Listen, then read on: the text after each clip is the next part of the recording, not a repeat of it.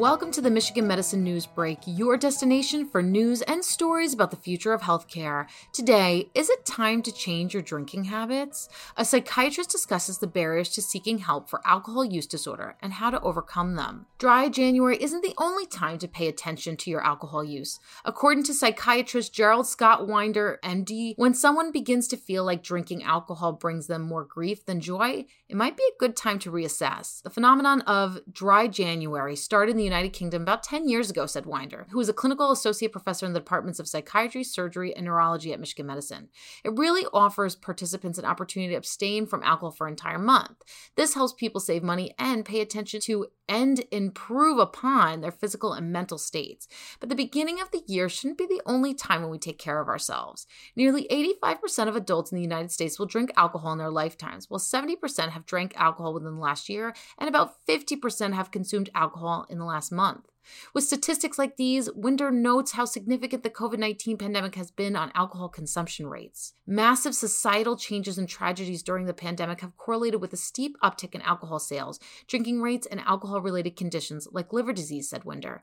As the pandemic drags on, I really hope that more of us will look closely at how we consume alcohol because the numbers aren't looking good. But how do you know when your drinking habits put you at risk? Well, Winder says that while alcohol is really, really sneaky, the psychological issues associated with alcohol use disorder can be more obvious than physical consequences from heavy and chronic use. Alcohol is tricky because it makes us feel pleasure, while many of the physical harms it incurs on our body go unnoticed until serious problems surface, said Winder.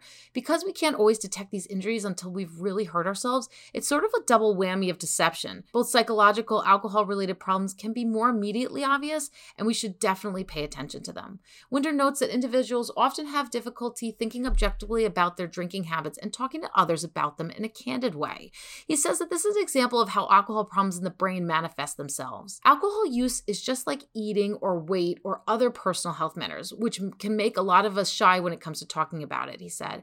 It's easy to convince ourselves that something isn't a problem when it might be connected to culture, tradition, and our long-standing beliefs about what is normal and acceptable. We pick up this sense from our family, friends, and past experiences. Society and the media often play a factor in the development of these issues as well. However, when individuals Individuals often get defensive about their drinking habits, regularly reject views from concerned loved ones, or struggle to curtail alcohol use.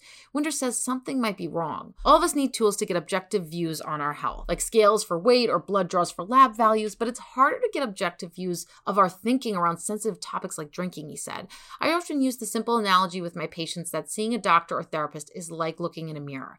We obviously need mirrors because we can't physically see ourselves without outside help. Just as we have psychological blind spots about our drinking. Psychiatrist specialists can help us glimpse our psychological reflections if we are honest with them and ourselves. Winder notes that the definition of one standard drink in the US is 12 ounces of beer, 5 to 6 ounces of wine, or 1.5 ounces of liquor. In addition, he says that some data show that as many as 1 in 3 US adults misuse alcohol during their lifetime by exceeding low risk guidelines. For men, this means more than 14 standard drinks per week or more than 4 drinks on any given day, he said. And for women, an all adults that are age 65 and older, this means seven drinks per week or more than three drinks on any given day. Winder adds that ongoing drinking problems are quite common and are referred to as alcohol use disorders. The clinical diagnosis made in the US for these conditions are based on 11 point criteria. We focus on various aspects related to risky drinking, as well as physical dependence on alcohol, a loss of control when it comes to consuming alcohol, any social impairments related to one's alcohol use, and an ongoing pattern of drinking despite the very real consequences of doing so, he said. It's a very interconnected approach in making a diagnosis when it's time to find help. Winder says that sometimes individuals avoid seeking mental health treatment because of the stigma associated with therapy, as well as alcohol use disorders. In addition to facing unfair judgments of others, many people are fearful of facing the unknown because they've never seen a mental health professional, he said.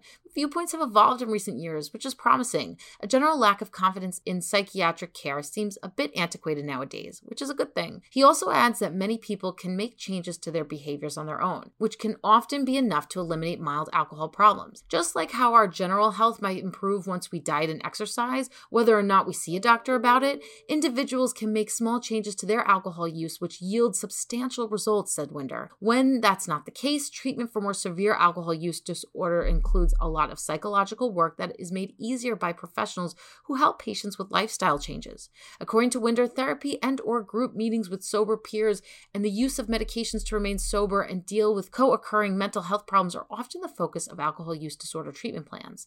Sometimes treatment is more than just a clinic once a week, he said. A patient will sometimes need to go several times a week or every single day for a period of time. It all just depends on the severity of the case. Many people also find that staying connected to treatment down the line is beneficial in preventing alcohol use issues from returning. Lastly, Winder notes that while there isn't a single path forward for everyone, help is out there for those that need it. If you're struggling, remember that an outside and objective view from a doctor or therapist might reveal a way to make some valuable changes, he said. I'm a doctor who treats many people who suffer and die from alcohol related problems. I can't hide that. But I also see many people who are very successful in treatment, and the hope that I have for my patients is still much stronger than the tragedies I see. You're not alone in your situation, and help is right around the corner. For more stories like this, visit www.uofmhealth.org slash healthblogs and listen to the Michigan Medicine Newsbreak wherever you find your podcasts.